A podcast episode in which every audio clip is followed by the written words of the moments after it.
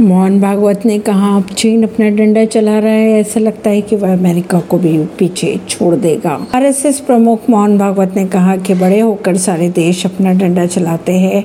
पहले रूस अपना सिक्का चला रहा था, उसने अमेरिका को गिरा दिया। उन्होंने ये भी कहा कि अब चीन आया है, ऐसा लगता है कि वह अमेरिका को पीछे ही छोड़ देगा। इसलिए यूक्रेन को मोहरा बनाकर रूस व अमेरिका को लड़ा रहा है।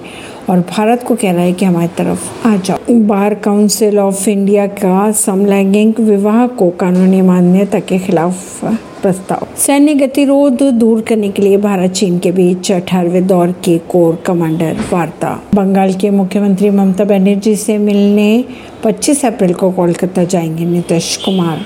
राजस्थान के टोंक में दो समुदाय के बीच हुआ पथराव, जमकर चले लाठी डंडे, कई हुए घायल। ऐसी खबरों को जानने के लिए जुड़े रहिए जनता श्रेष्ठता पॉडकास्ट से। परवीन दिल्ली से